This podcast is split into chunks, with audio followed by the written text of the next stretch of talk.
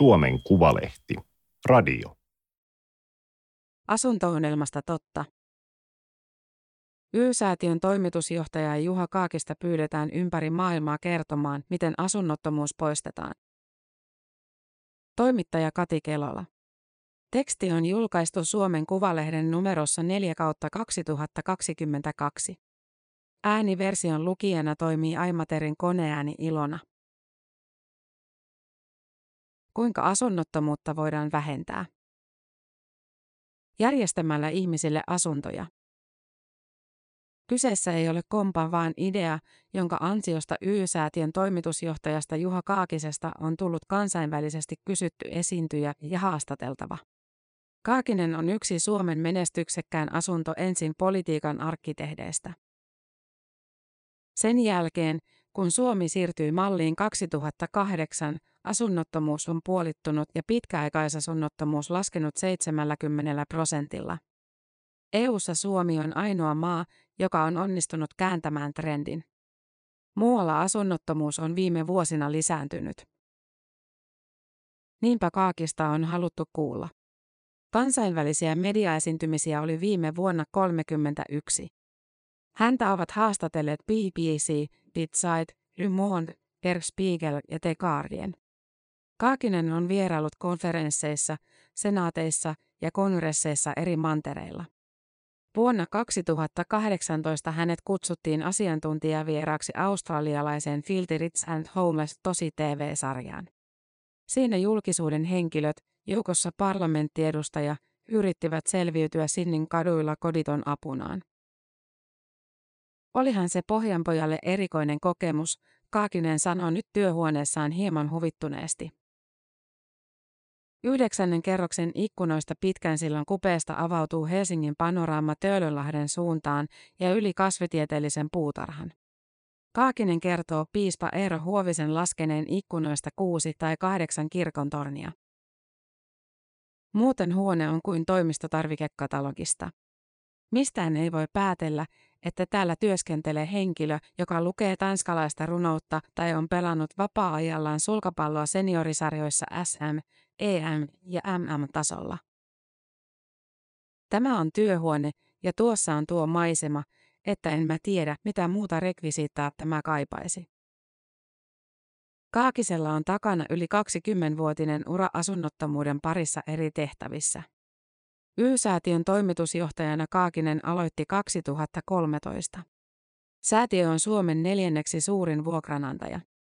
Se rakennuttaa ja vuokraa kohtuuhintaisia asuntoja niitä tarvitseville.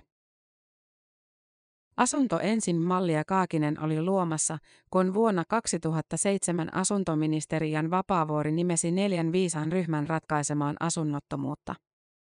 Viisaat olivat Helsingin sosiaalijohtaja Paavo Voutilainen, silloinen Y-säätiön toimitusjohtaja Hannu Puttonen, psykiatri ja poliitikko Ilkka Taipale sekä piispa Eero Huovinen. Kaakinen toimi sihteerinä. Ratkaisu oli kääntää silloinen järjestelmä ympäri. Niin sanotussa porrasmallissa asunto oli ollut palkinto. Sen sai, kun oli ensin saanut muut asiansa ratkaistua. Päihteet, velat, mielensairaudet, katkenneet ihmissuhteet. Mallissa ihminen kipusi täysasunnottomuudesta ensin ensisuojaan, sitten tilapäiseen asuntoon, tuettuun asumiseen ja lopuksi huipulle, omaan kotiin. Sanotaanko, että siinä oli aika iso joukko ihmisiä, jotka eivät koskaan päässeet siitä tilapäisestä asunnosta pidemmälle. En häpeä tunnustaa, että Franz Kafka on minulle rakkain kirjailija. Luettuani kaikki hänen suomennetut teoksensa olin yrittänyt lukea hänen päiväkirjojaan ja kirjeitään. Alun perin Kaakisesta piti tulla kirjallisuuden tutkija. Lapsuuden kodissaan Seinäjoella hän oli nuorin kolmesta lapsesta, joista jokainen oli syntynyt seitsemän vuoden ikäerolla. Auneäiti kuoli syöpään, kun Kaakinen oli neljätoistavuotias. Yksinhuoltaja-isä Veli oli toimittaja ja väliaikaisesti myös Ilkka-lehden päätoimittajana. Kustantamot lähettivät toimitukseen kirjojen arvostelukappaleita ja niitä kulkeutui myös Kaakisten kotiin. Teini-ikäiselle avautui modernin kirjallisuuden maailma. Ensimmäisiä oli varmaan Herman Hessen Arosusi. Se oli juuri ilmestynyt. Sitten aika nopeaan tahtiin tuli Kafkaa ja muuta. Kaakinen kirjoitteli itsekin runoja ja Kafka-pastisseja. Ylioppilaskirjoituksen aiheena oli tieni taiteen maailmaan. Se julkaistiin ylioppilasaineita tuhatyhdeksänsataaseitsemänkymmentäkolme kokoelmassa. Juuri siinä hän kirjoitti Kafkastakin. Lukion jälkeen Kaakinen pääsi opiskelemaan kirjallisuustiedettä Helsingin yliopistoon. Sosiologiaa ja sosiaalipolitiikkaa hän luki sivuaineina. Armeijassa iski realismi työstä ja toimeentulosta. Hän haki akateemisen loppututkinnon suorittaneiden työllistymiskurssille ja sai puolessa vuodessa sosiaalityöntekijän pätevyyden. Vuonna tuhatyhdeksänsataaseitsemänkymmentäyhdeksän Kaakinen aloitti huoltotarkastajana Helsingin kaupungin huoltovirastossa, nykyisessä sosiaalivirastossa. tuhatyhdeksänsataakahdeksankymmentäyksi hän siirtyi asunnottomuutta hoitavaan yksikköön. Vastuulle tulivat asuntoa vailla olevat ihmiset kirjainväliltä rist, viivasi. Sehän ei ollut mulle mikään kutsumus. Mutta kun siihen työhön päätyi, totta kai halusi sitten tehdä sen, mitä oli mahdollista, ja nähdä uusia mahdollisuuksia. Jos on aina ollut koti, sen merkitystä ei ehkä ole tarvinnut miettiä. Mitä tarkoittaa, että on ovi, jonka saa kiinni? Oma tila, jonka voi laittaa juuri itselleen mieluisaksi. Paikka, jonne voi kutsua kylään. Sotien jälkeen rintamalta palanneita kodittomia miehiä majoitettiin Helsingissä pommisuojiin. Paljoa enempää asunnottomien ei katsottu ansaitsevan yhteiskunnalta vielä silloinkaan, kun Kaakinen tuli alalle. kahdeksankymmentäluku oli aika kylmää todellisuutta. Helsingin asuntoloissa saattoi olla satoja vuodepaikkoja. Monena talvena Kaakinen joutui etsimään asiakkaille tilapäistä lisämajoitusta. Tilat, joita tarjottiin, olivat ihan järkyttäviä. Esimerkiksi Harjun entinen ruumishuone. Kenelle tulee mieleen tarjota ihmisten majoittamiseen ruumishuonetta? Asuntoloista on sittemmin pyritty eroon. Tiedetään, että ne ylläpitävät tilapäisen asunnottomuuden kulttuuria. Periaatteessahan niissä on kyse vaatimattomamman tasoisesta majoitusliikkeestä. Lainsäädäntökin oli sama kuin mikä koski hotelleja ja ravintoloita.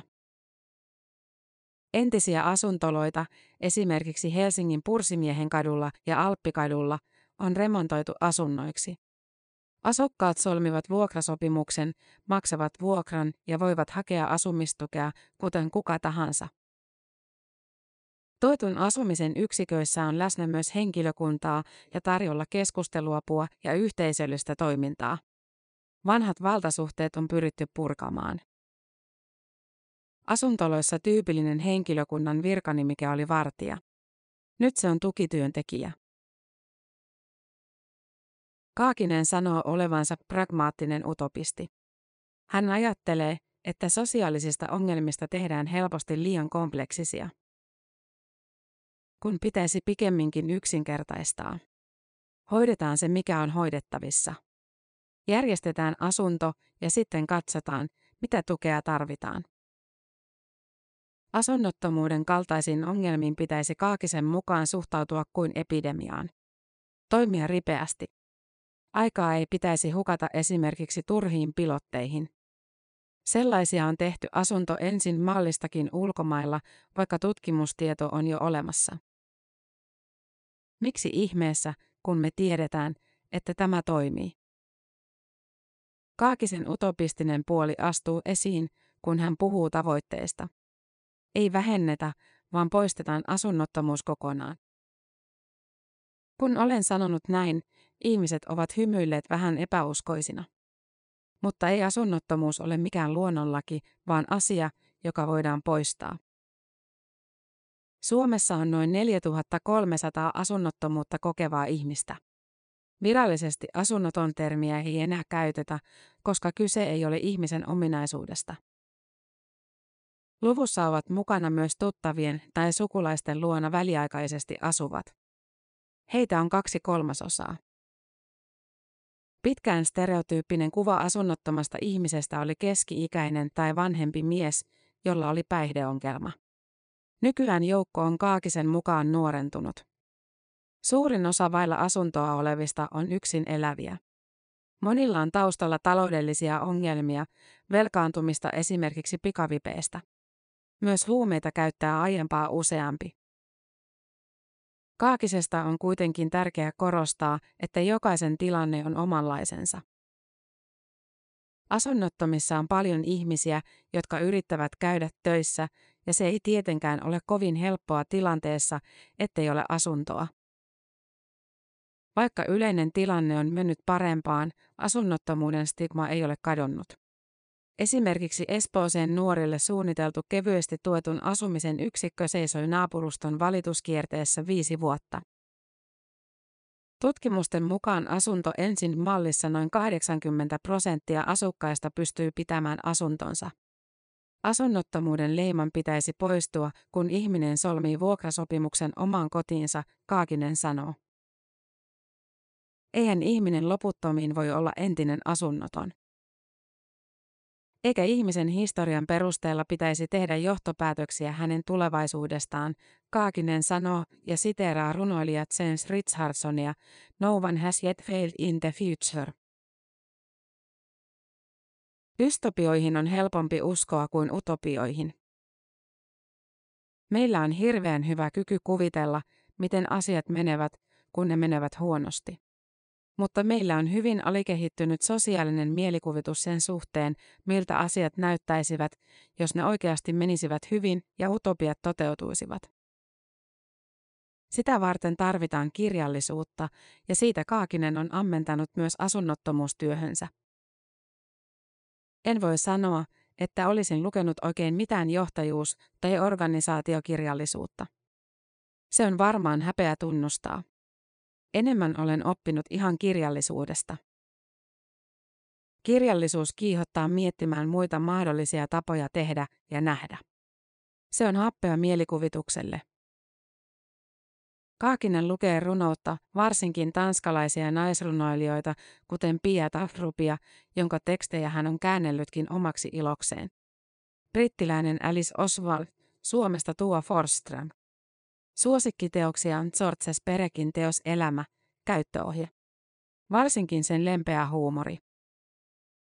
Tämä on varmaan myöhemmän iän havaintoja, mutta elämän filosofiani on, että surua, murhetta ja pettymyksiä ei tarvitse erikseen kutsua, niitä tulee, joten miksei yrittäisi omassa elämässä rakentaa jotain positiivista.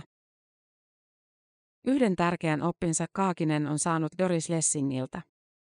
Hän kirjoitti Lessingille vuonna tuhatyhdeksänsataaseitsemänkymmentäviisi kirjeen kysyäkseen tämän teosten modernista naiskuvasta yliopiston laudaturseminaaria varten.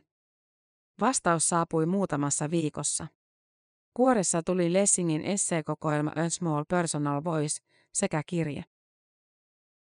Olin hyvin naivisti kysynyt, pitääkö hän itseään feministinä. Hän vastasi siihen, muistan ihan sanatarkasti, että elämä ei ole näin helposti lokeroitavissa. Se on viisaus, jota olen yrittänyt pitää siitä lähtien mielessäni. Kaakinen kertoo joskus sanoneensa, ettei jää eläkkeelle ennen kuin asunnottomuus on poistettu Suomesta. Viimeinen työpäivä on vapun aattona. Ei se tavoite nyt ihan toteutunut. Mutta ei se välttämättä kovin kauaskaan jäänyt. Hallitus on asettanut tavoitteeksi, että asunnottomuus poistetaan Suomesta vuoteen kaksituhattakaksikymmentäseitsemän mennessä. Tavoitetta voi pitää kunnianhimoisena. Kaakisestakin tavoite on tietenkin hyvä, mutta oikeastaan ainoa, mikä itseäni kärsimättömänä harmittaa on, että miksi vasta kaksituhattakaksikymmentäseitsemän. Tämänhän voisi ja tämä pitäisi tehdä nopeammin. Tämä oli Suomen Kuvalehden juttu asuntoonelmasta totta. Ääniversion lukijana toimi Aimaterin koneääni Ilona. Tilaa Suomen Kuvalehti osoitteesta suomenkuvalehti piste fi kautta tilaa.